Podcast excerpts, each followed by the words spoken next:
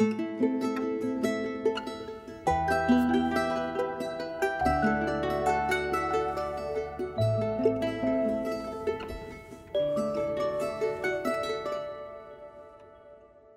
morning, happy Sabbath, and welcome to our time together, a pause in the middle of your Sabbath rest to delve into Scripture and connect with God in new and exciting ways.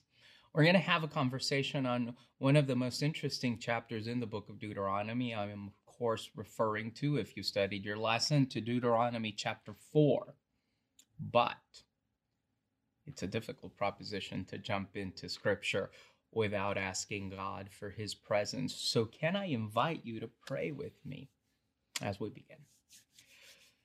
God, grant us the ability to see You. Grant us the capacity to be in You. And allow us the ability to work for You. We pray in Your name. Amen. So you know that the world is populated. The history books are filled with phrases that elicit these visceral responses. Phrases that go down in history and are now used interchangeably with the names of the people that uttered them. Let justice flow down like rivers. I mean, what would Martin Luther King's speech in Washington on that day where he had a dream be without that passage from Scripture? Or how about, there is nothing to fear but fear in itself, as President Roosevelt speaks to a community gripped by the perils of the Great Depression. Just win, baby. Al Davis promising a commitment to excellence in sports. One of the most famous phrases was uttered by a man as he was getting ready to move the frontier, that ever-expanding frontier that is human discovery. You know the phrase well.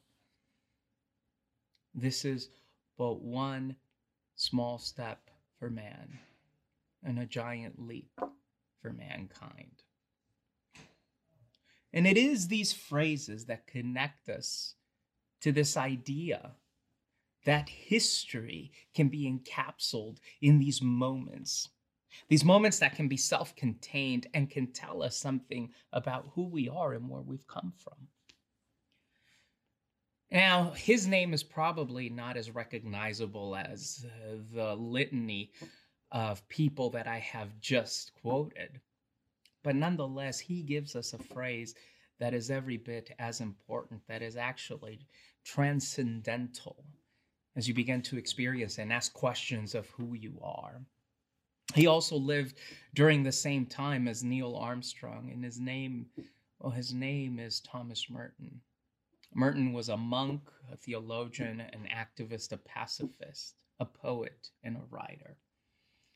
And reflecting upon this idea of leaps for humankind and new discovery, Merton writes, "What can we gain by sailing to the moon if we are not able to cross the abyss that separates us from ourselves?"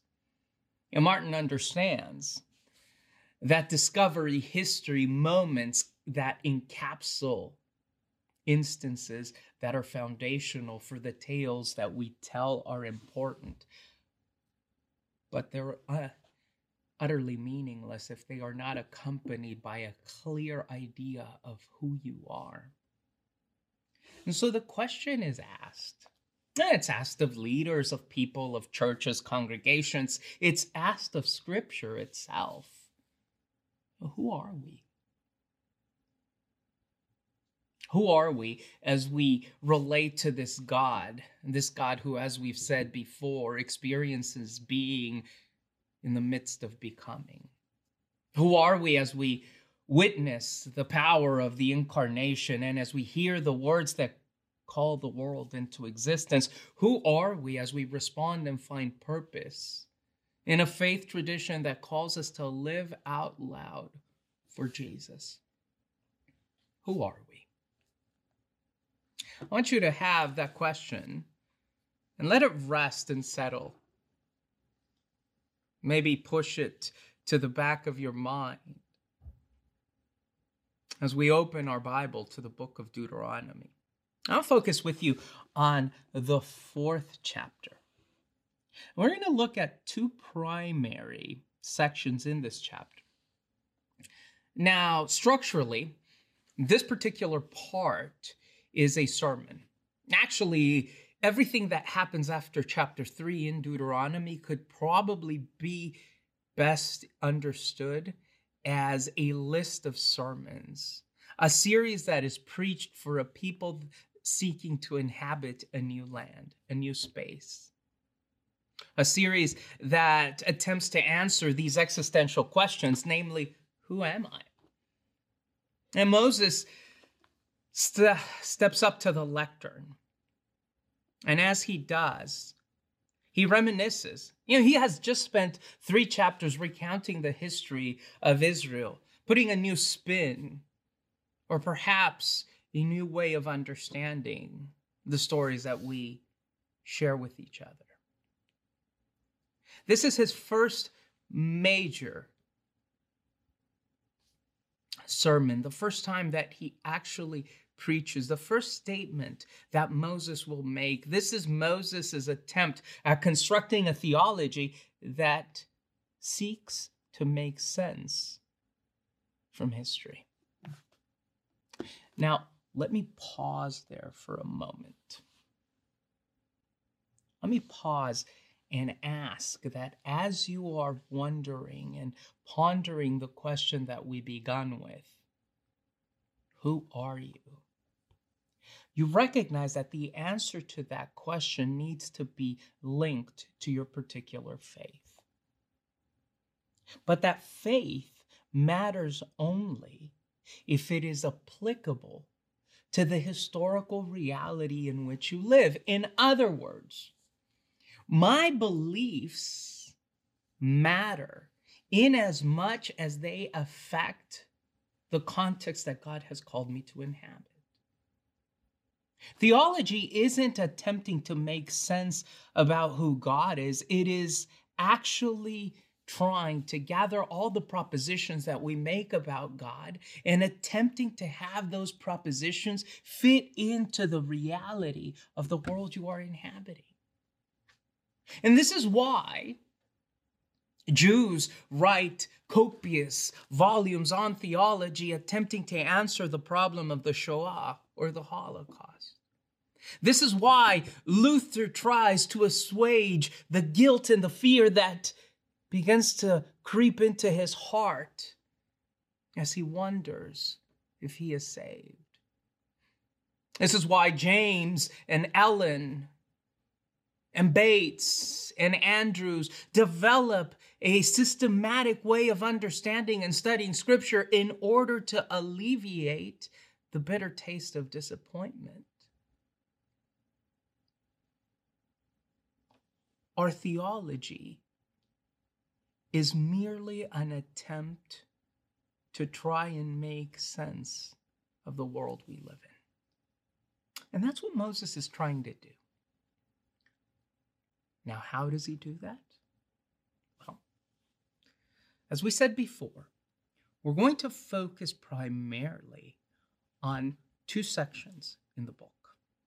The first section comprises verses 1 through 8 of chapter 4. Now, I'm going to read that, and then I'm going to share one thought with you as you continue pondering that question, who am I? It says, "Now Israel, hear the decrees and the laws I am about to teach you. Follow them so that you may live and may go in and take possession of the land the Lord, the God of your ancestors, is giving to you. Do not add to what I command and do not subtract from it, but keep the commandments of the Lord your God that I give you. You saw with your own eyes what the Lord did at Baal Peor. The Lord your God destroyed from among you everyone who followed the Baal of Peor, but all of you who held fast to the Lord your God are still alive today. See, I have taught you decrees and laws as the Lord my God commanded me, so that you may follow them in the land you are entering, to take possession of it. Observe them carefully, for this will show your wisdom and understanding to the nations, who will hear about all these decrees and say, surely this great nation is wise and understanding people.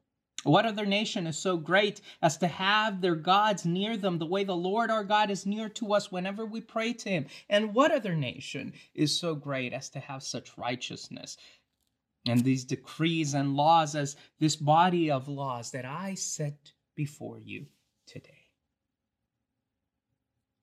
So Moses is attempting to open up his sermon by asking Israel to be obedient.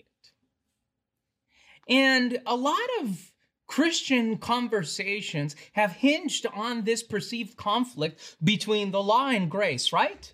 If we read the New Testament, if we're serious about Paul, and we look at Paul through the lens of the Reformers and Luther's interpretation of Pauline theology, then we would have to say that what the law actually does is it places this heavy burden upon our shoulders.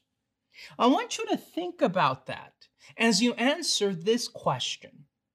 Is it possible that God, this God that has been present in Israel's history, has relieved and released them from Egypt, from the bonds of slavery, only to held them bondage to an ever heavier burden, namely the burden of the law? Does Yahweh liberate Israel in order to enslave them to the law, with the constant fear that if they don't keep the law, all the promises that God has made will be for naught? Or even worse, that disobedience leads to eternal damnation? Is that the question that Moses is attempting to wrestle with? Well, if you only look at Luther or at Paul, we might be tempted, just tempted, to say yes. So the first principle that I want to share with you today is that the context alters the readings. One of our professors here at Loma Linda has this phrase that is particularly helpful as I wrestle with this notion.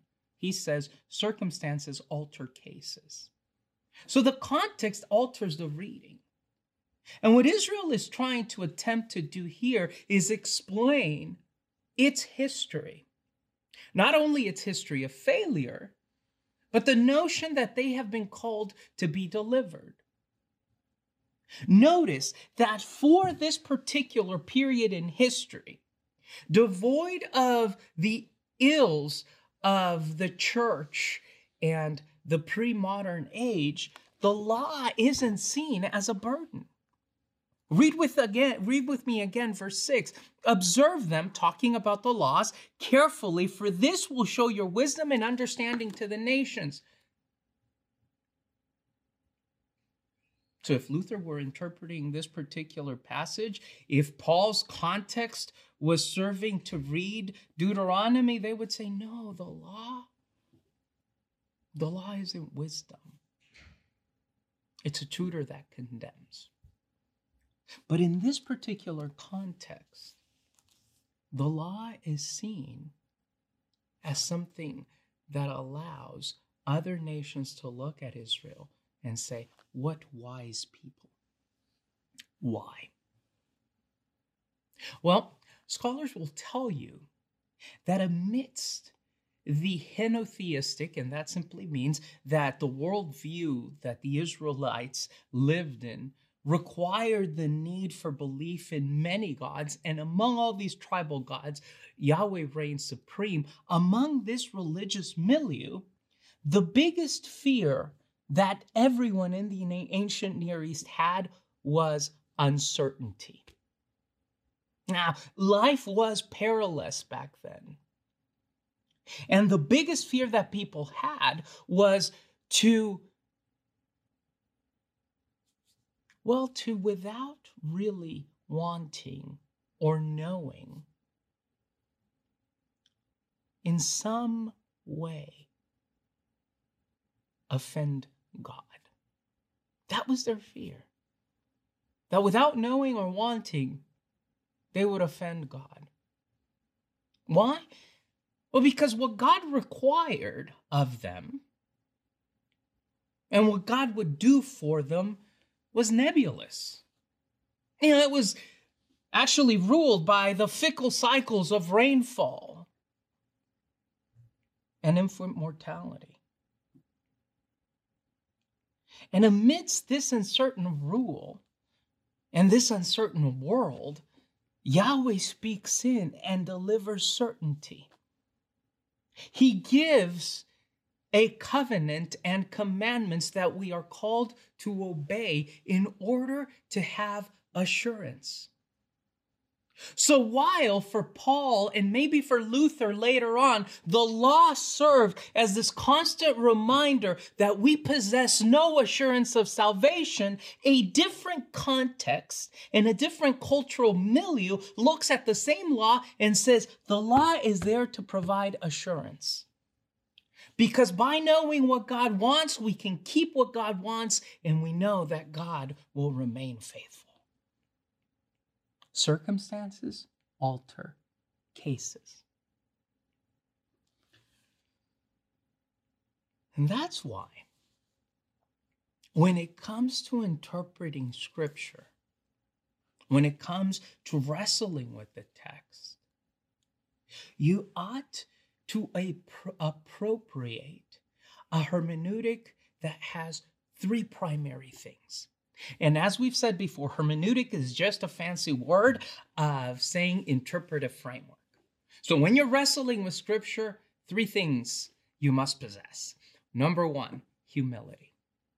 Let us employ a hermeneutic of humility.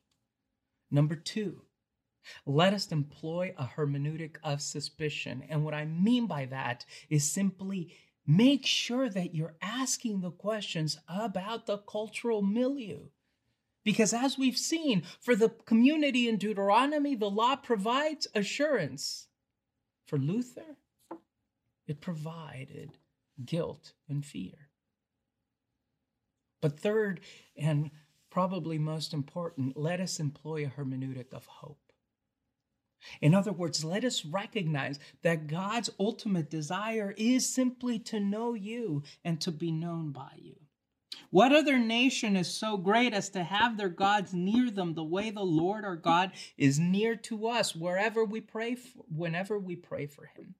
So amidst changing cultural contexts and amidst shifting realities, the question then that I'm sure you're asking as you sit in your living room today is, Pastor, can we hold and plant our stake on firm and solid ground? Is there something that doesn't change? Can we have the assurance that God is the same today, yesterday, and forever? Well, in this particular study, as you know, we seek to have you inhabit those spaces that cause uncomfortable tension, because we believe that it is in those spaces that we grow. But if you are still anxious about trying to define the place where you might find solid ground, let it be this. The Lord is our God is near whenever we pray. That idea, the idea of the closeness, the intimacy, and the connection that God has with us hasn't changed. It was there for the people in Deuteronomy as they yearned to find assurance amidst a cultural milieu that preached uncertainty. It was there as Paul looks at God and says, there is no condemnation for those who are in Christ Jesus. And it's this close relationship of intimacy with Christ that gives Paul that assurance. It was there when Luther looks around and nails 95 theses that proclaim that human beings need no other intercessor before God because God is ultimately intimate. You know, the concept of God's closeness to us remains the same, even as the cultural ways in which this closeness is expressed shift. So that's the first section. Now, the second section, I want you to jump with me. I want you to jump with me very quickly to verse 32, same chapter, chapter 4, verse 32. Now, Moses continues his sermon. He has spent some time waxing eloquently about the travails of idolatry. And now he says, ask now about the former days long before your time, from the day God created human beings on earth. Ask from one end of the heaven to the other, has anything great as this ever happened? Or has anything like it ever been heard? Has any other people heard the voice of God speaking out of fire as you have? Has any God ever tried to take for himself one nation out of another nation?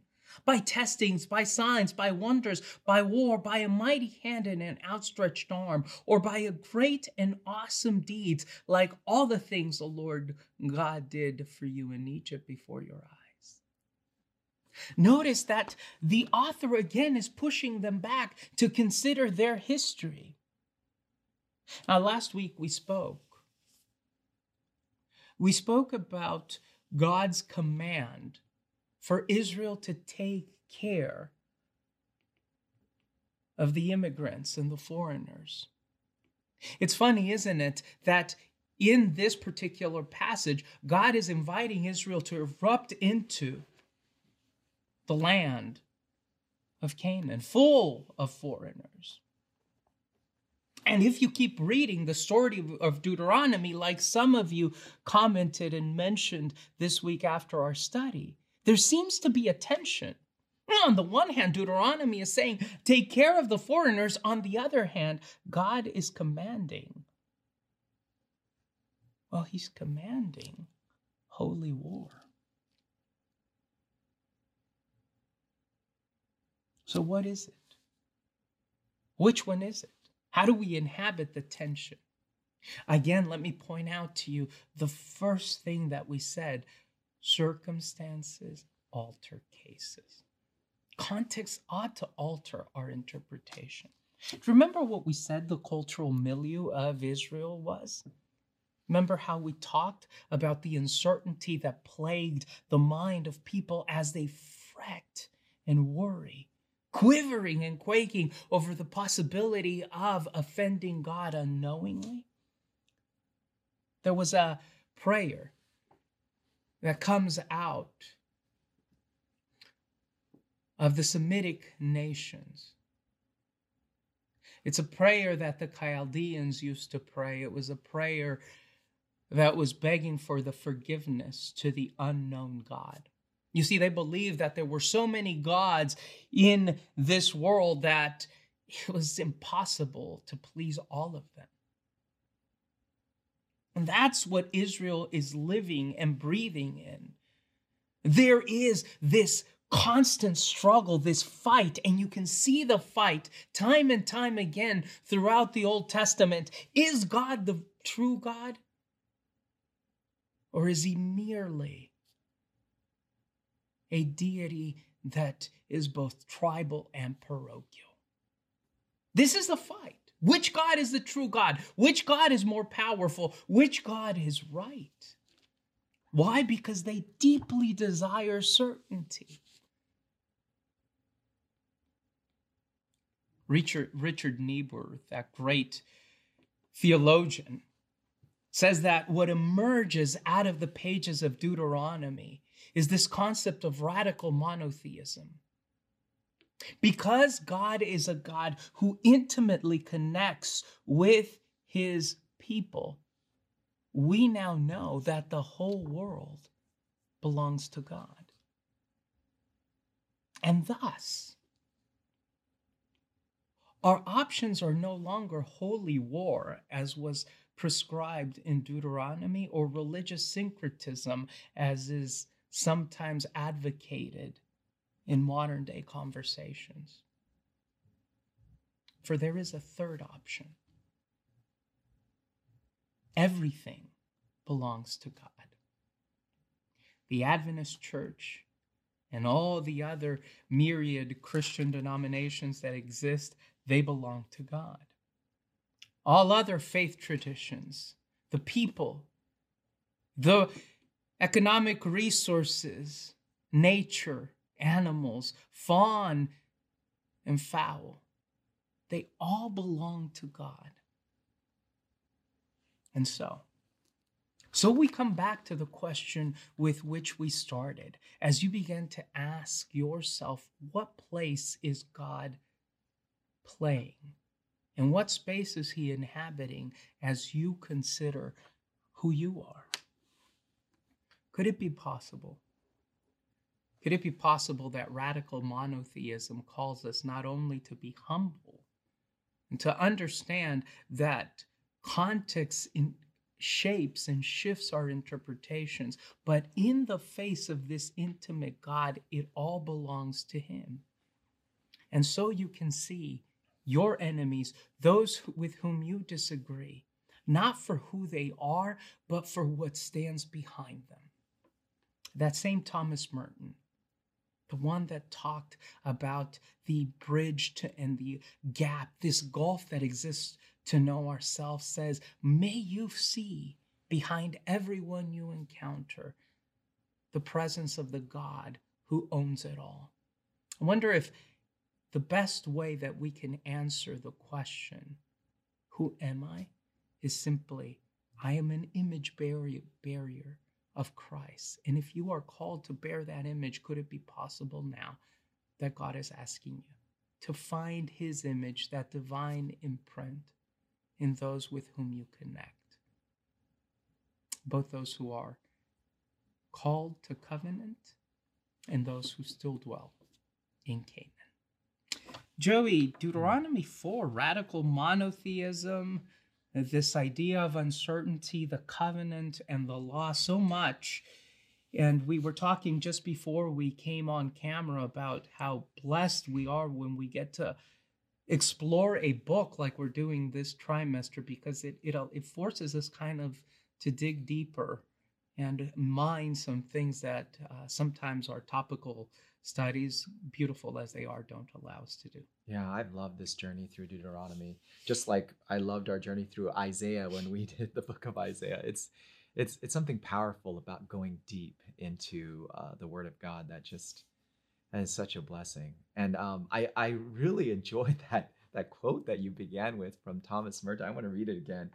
What can we gain by sailing to the moon if we are not able to cross the abyss that separates us from ourselves? Wow, that's so powerful.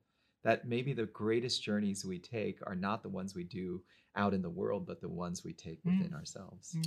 Yeah. And I think Martin, again, because he is, and I think this is the theme that we keep coming back to this week, because of the particular context that Merton is living in, Merton takes a different kind of view of human nature. So we typically have, as Protestants, a very Augustinian view of human nature, right? We possess original sin, and then we add in the idea of Calvin's notion of total depravity of human beings. And so our idea of human nature is that we're irredeemably and irreparably broken. And I think that's helpful in some cases.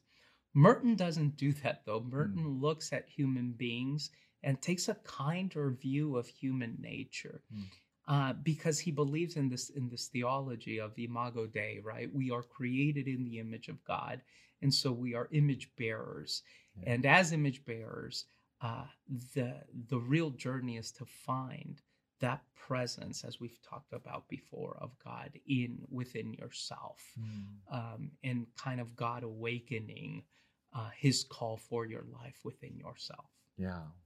And talk about holding two ideas that seem to be opposites in tension and still embracing both of them. But I do think there is a beauty in accepting both the idea that we are broken inside, and at least for ourselves, recognizing that brokenness is a helpful step towards healing.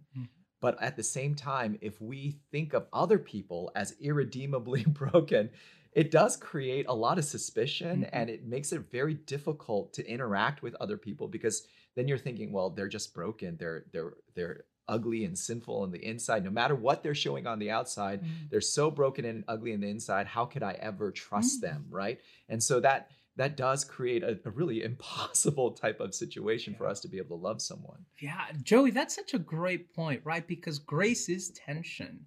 So, you know, one of these beautiful little Cliff Note leadership principles that we always use is take responsibility for your failures, mm-hmm. give credit for your victories. Mm-hmm. So when it comes to us and places where our systems fail, we take responsibility. When it's when we've been successful, we've done so because there's other people around. And I think that is a very grace-oriented principle. Yeah. Maybe then when it comes to ourselves, the principle that can kind of hold these ideas in tension is give yourself a break. You're irreparably broken. Yeah. Give others a break. They are image bearers of God. And so it's I think this idea of holding these two things in tension in order to be more grace-filled. Yeah, that's so true. You know, and often we kind of do the opposite, don't we? Mm-hmm. Like, instead of giving other people grace, we do give ourselves grace in that we measure ourselves by our own intentions. But for other people's, we tend to measure them by their actions, mm-hmm. right? And then attribute negative intentions or ugly intentions to them. Whereas for ourselves, you know, if I'm late to a meeting, it's because it's not because I wanted to be late or because I'm flawed or I'm always late. It's, you know, there was traffic, there was all these other things. If somebody else is late, then it's, they were probably just stayed up late last night and they were watching Netflix until too long. And that's why they were late. And we make these assumptions about other people. Absolutely. Yeah. And I think that carries on to the way we read scripture, mm-hmm. because we're always with either or. Yeah. We got a lot of people commenting, and I think rightly so, about our conversation last week. It's clear in the Bible that Deuteronomy is calling us to care for the alien and the foreigner. It's also clear that later on, particularly as you talk about Baal Peor and the dangers of intermingling with people that have a different religion, that is used for the basis of holy war. And so you kind of have these two ideas that you can't marry. In much the same way that we say, well, we're not Old Testament people anymore, like Marcion said, we're New Testament people. And so we're not under the law, we're under grace, much like Luther said, right? Yeah. And so it seems to me that instead of trying to figure these things out, it would do us well to just admit that tension is going to exist and then look at how this very same thing that gave Luther a lot of uncertainty, i.e., what is my standing before God? Mm-hmm. In Deuteronomy gives the people certainty and security because they're parting from a paradigm that says, we don't even know what God wants. And that is incredibly anxiety creating. Mm-hmm. It's creating a lot of fear in us. And so God says, okay, for you, I am going to tell you in 613 laws, what I actually need. And for Luther, he says, I am going to give you Jesus. And rather than say this one's more valid than the other, I think the call is, how do we understand what the context of someone is? Because ultimately theology, which is all that we're doing, is attempting to make sense of our historical reality. Wow, that's so powerful, that the idea that the context does shift our interpretation and context does shift the way that God applies his principles in that case. In a context, like you said, where people are ruled by uncertainty, don't know how to relate to gods, right? Because they thought there were many gods. In that kind of context, because the gods are fickle, the gods don't tell you exactly what they want, the gods keep changing their minds. In that kind of context, what was really grace-oriented and helpful was to be clear. Kind of reminds me of Kim Scott, She's not a theologian. She's a business person. Right. But she says the phrase, clear is kind, right? And if you've ever had a boss that's fickle, mm-hmm. you know that that is so true, that clear is kind, that someone who defines clearly what they want and what they expect, that is a kindness to most people. Mm-hmm. Clear is kind. And God does seem to do that with his laws for his people. He defines very clearly, if you do this and this and this, you will be blessed, you will prosper, you will obtain the land that I am giving you. He's very clear. And in that context, clear was kind. Whereas in Paul's context, it was more about understanding what was the point behind all mm-hmm. those laws. What were the principles that drove that law? And that was what was kind in his context. Yeah. So the idea that context and circumstances alter cases, or context allows for new interpretive realities, mm-hmm. sounds different. It sounds shocking. It might sound distressing to some of our viewers out there. But Joey, isn't that traditional Adventism? The study this week was, I think, aptly entitled Present Truth. And isn't that kind of one of the bedrocks of Adventist interpretation of Scripture? The idea that God speaks to us differently, not because he changes, mm-hmm. but because we change. Yeah. And God isn't this wooden idol made of stone that is immutable. God is relational. And so as we need different things from us, a God who's being and becoming becomes those things for us. Yeah. This idea of progressive revelation, mm-hmm. right? The fact that actually was woven into our statement of beliefs when we finally decided to put them down, which, not a lot of some people are surprised when they hear that we operated without an official statement of beliefs for decades, right? Until we finally put an unofficial one down in, I think it was like 1932, and then it became finally official in the 1980s. But when it became official, they did have that prelude that said that this is our current snapshot of what we think God is saying mm-hmm. about himself, or what the Bible says about God. But we leave it open to the leading of the Holy Spirit, because we understand that God will guide us into a clearer understanding of this truth. Mm-hmm. So this idea that God does continue to reveal more about himself, not because, like you said, not because he changes, but because our understanding of him grows and we grow and our context changes. So he applies it in different ways. Yeah. And that is, like you said, that is traditional Adventism. So I know, for example, we as a body, 21 million members that inhabit the spectrum from progressive to conservative and everything that's in the middle of that. We have these 28 fundamental beliefs that I think we can all subscribe to, with the addendum based on the Graybill preamble, which is what you were mentioning, Ron Graybill, that came and said, this is what we believe today, but we are open to the leading of the Spirit.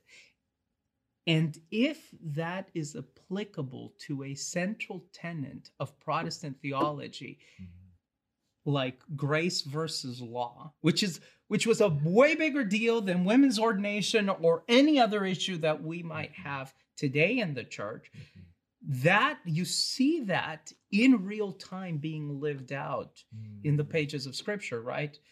Yeah. Is it Paul or is it Deuteronomy? Well, it's both if you look at their context. I think that solves pretty much every interpretive issue that the Seventh-day Adventist Church struggles with, because we're being asked to look at ourselves in our context, and then to try and make sense of that by asking God to speak as he has spoken, sometimes through prophets and others, like the book of Hebrews says, through a son. Yeah. So not just take woodenly the applications from the past, but to be open to how the Holy Spirit is leading us to apply those principles in the present is what's crucial for us. Wow. Yeah. I, as you were talking, I was thinking to myself, would Moses take exception to Paul and how Paul perceived his law? You know, would Moses be like, no, the law is beautiful. Why are you talking about it as a burden, as this weight around your neck? I'm so glad that God gave us the law. And then I'm, you know, if I were to conjecture, Paul would be like, no, but you haven't lived for centuries, for millennia with this law that's grown and all the applications and all the minute details and everything is micromanaged and it is becoming this weight around my shoulders. It would be interesting to have that conversation between Moses and Paul. Yeah, and the fact that, at least for Moses and Paul, Jesus changes it all. So it's not the law now. Now you know what God desires of you because you've seen him live it out in his son, flesh and blood. And so now we have certainty, but it's a different type of certainty. Yeah. And so I think, and I know, and I am so sensitive to the fact that one of the big problems with the postmodern and metamodern, don't worry, those terms are interchangeable sometime, age, is that there is kind of this idea of relativism that we're all kind of nervous with because, hey, if everything's relative, if everything's true, then nothing is true. And so I understand how some people find that deeply, deeply distressing. I guess I would say, is it possible that God is asking you to trust the intimacy? Because that remains the same.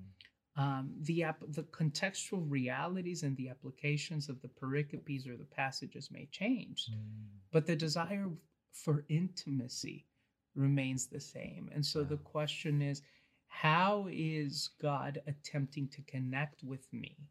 How is God attempting to have me navigate and discover myself here and now? Yes, that's so true. What I noticed as we were reading through Deuteronomy 4 is that God uses that same word that is used in Genesis 2 to describe the cleaving, and to use the King James Version word, the cleaving of man to wife, to describe the relationship that he wants to have with humans. I mean, that is like when we think of the most intimate human relationship, that is the relationship between man and wife, right? So this idea of them cleaving together, God is that is, like you said, that is the driving force behind the message of Scripture. And I think that is one of the beautiful aspects of the Bible that Adventism highlights, is this idea of the God who comes, right? The God who comes towards us, who is constantly trying to draw near to us. That's the whole purpose of the sanctuary, that build them, let them build me a sanctuary that I may dwell among them. And that is the whole beauty of the incarnation, God actually coming to physically be with us in human flesh. God is the God who wants and longs to be close to us. And like you said, as long as we keep that focus, the focus of God wanting you to be known and also to know us as being the driving force, it can help us navigate some of these tensions as we hold on to these seemingly opposite tensions. Right. Joey, I think that's so well said. You have this idea of God coming to you. And so the question is, how does God come? What is in God's coming? What does that look like? What does it always look like? And what you find from Genesis all the way to Revelation is that God's coming looks like a baby. It looks like a people that are enslaved. It looks like the youngest brother of all of Jesse's family. It looks like kind of the downtrodden and the downcast. And so while functionally the idea of holy war in this context makes sense, we can say today, we actually uphold the idea of taking care of those that are less fortunate because that's how God comes. Wow. And so our interpretive principle is this idea of God coming and looking at the whole breadth of Scripture, there is no tension as to how God comes. Wow. God always comes in the form of the downtrodden. And so it's not that we are helping them, because it is our responsibility as followers of Yahweh. It is that we're helping them because those who are coming are Yahweh. And this is this idea, again, that Merton's trying to push us towards, right? This idea of the Imago Dei, the notion that when it comes to other people, cut them a break because they are bearers of the image of God. Wow. That God always draws near, but how he draws near looks different in each context, because the downtrodden look different in every context. That changes. Wow, that is so profound. I hope all of you got this idea that God draws near in different contexts, but it looks different in different contexts because the downtrodden are different in every context. And that makes me think, you know, we're talking about different contexts that are separated by millennia, right? Thousands of years. Is it possible, though, for there to be different contexts existing at the same time period? You know, one thing that we've realized is that change continues to speed up.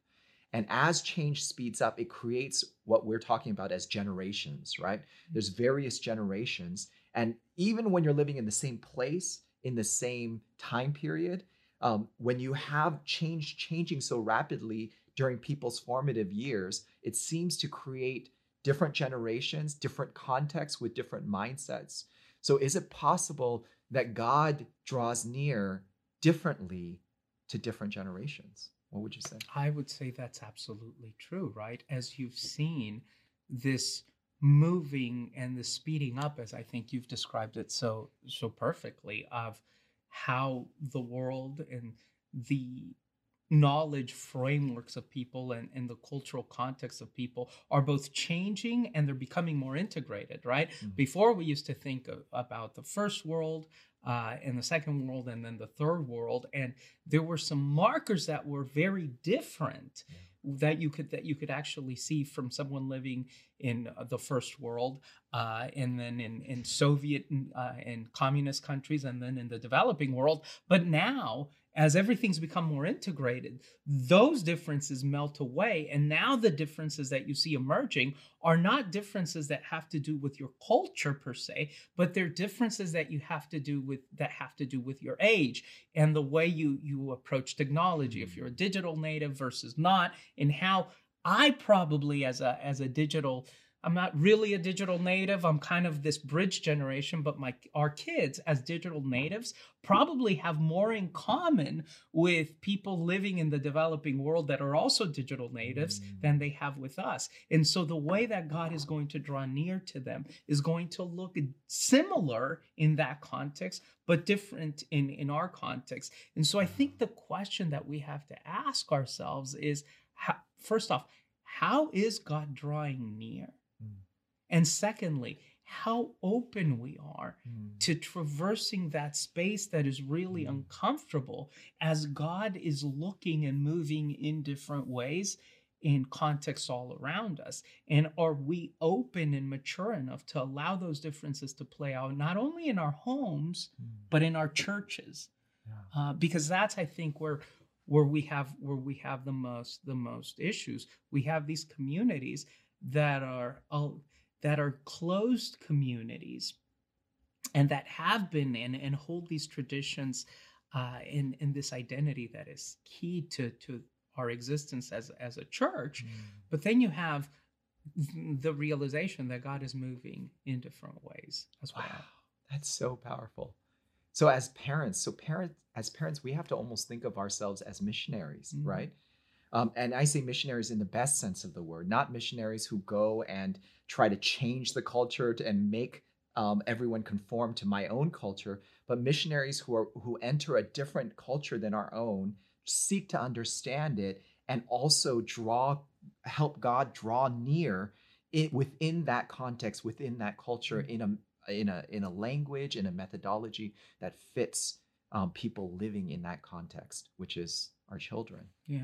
Wow. Yeah, and our fellow church members that might be older, might be younger. And so people say, well, how is that possible to do? And again, I think Thomas Merton is extremely helpful because as we were reading in the second part of Deuteronomy, Merton says, I'm not looking at you, Joey O. I'm looking at Christ standing behind you because you are created in the image of that God. Yeah. And so it's not, I don't see Joey O with all of Joey O's idiosyncrasies and Joey O's cultural context and Joey O trying to figure out how God is working out in your life. I actually am looking at Christ behind you. And I hope that you are looking at Christ behind me. And if we do that, I think we can navigate these differences in a way that is kingdom restoring and life-giving. Wow. So talking about holding paradoxes in tension, we are both broken, but also created in the image of God. We are both natives to our own cultures, but also missionaries to other people's cultures. This idea that we are both. And that is what God has called us to be. Well, friends, I've had a blast. I can't believe that our time is up. But this idea, I hope you find it challenging. I know I've been challenged. Joey, this notion of inhabiting that tension is something that I think we will have to do forever, this side of paradise. But I think it's a healthy way of experiencing faith. So, can you close us out in prayer as you typically do? Yes. Good and gracious God, we want to thank you so much for being a God who draws near. No matter how hard we've pushed you away in the past, you continue to make efforts to draw near. Drawing near not just in your own way, but drawing near in a way that we understand and that we can perceive in our own context. You adapt, you incarnate yourself to our context. And so as we seek to do that for our children, for our neighbors, for people around the world, we ask that you give us that same willingness to adapt, to incarnate, put flesh on the gospel message is our prayer in Jesus' name. Amen. May the incarnational God make you malleable. May he give you certainty. May he be your firm foundation, even as you change, to reflect him more meaningfully. May God bless you. We'll see you next week.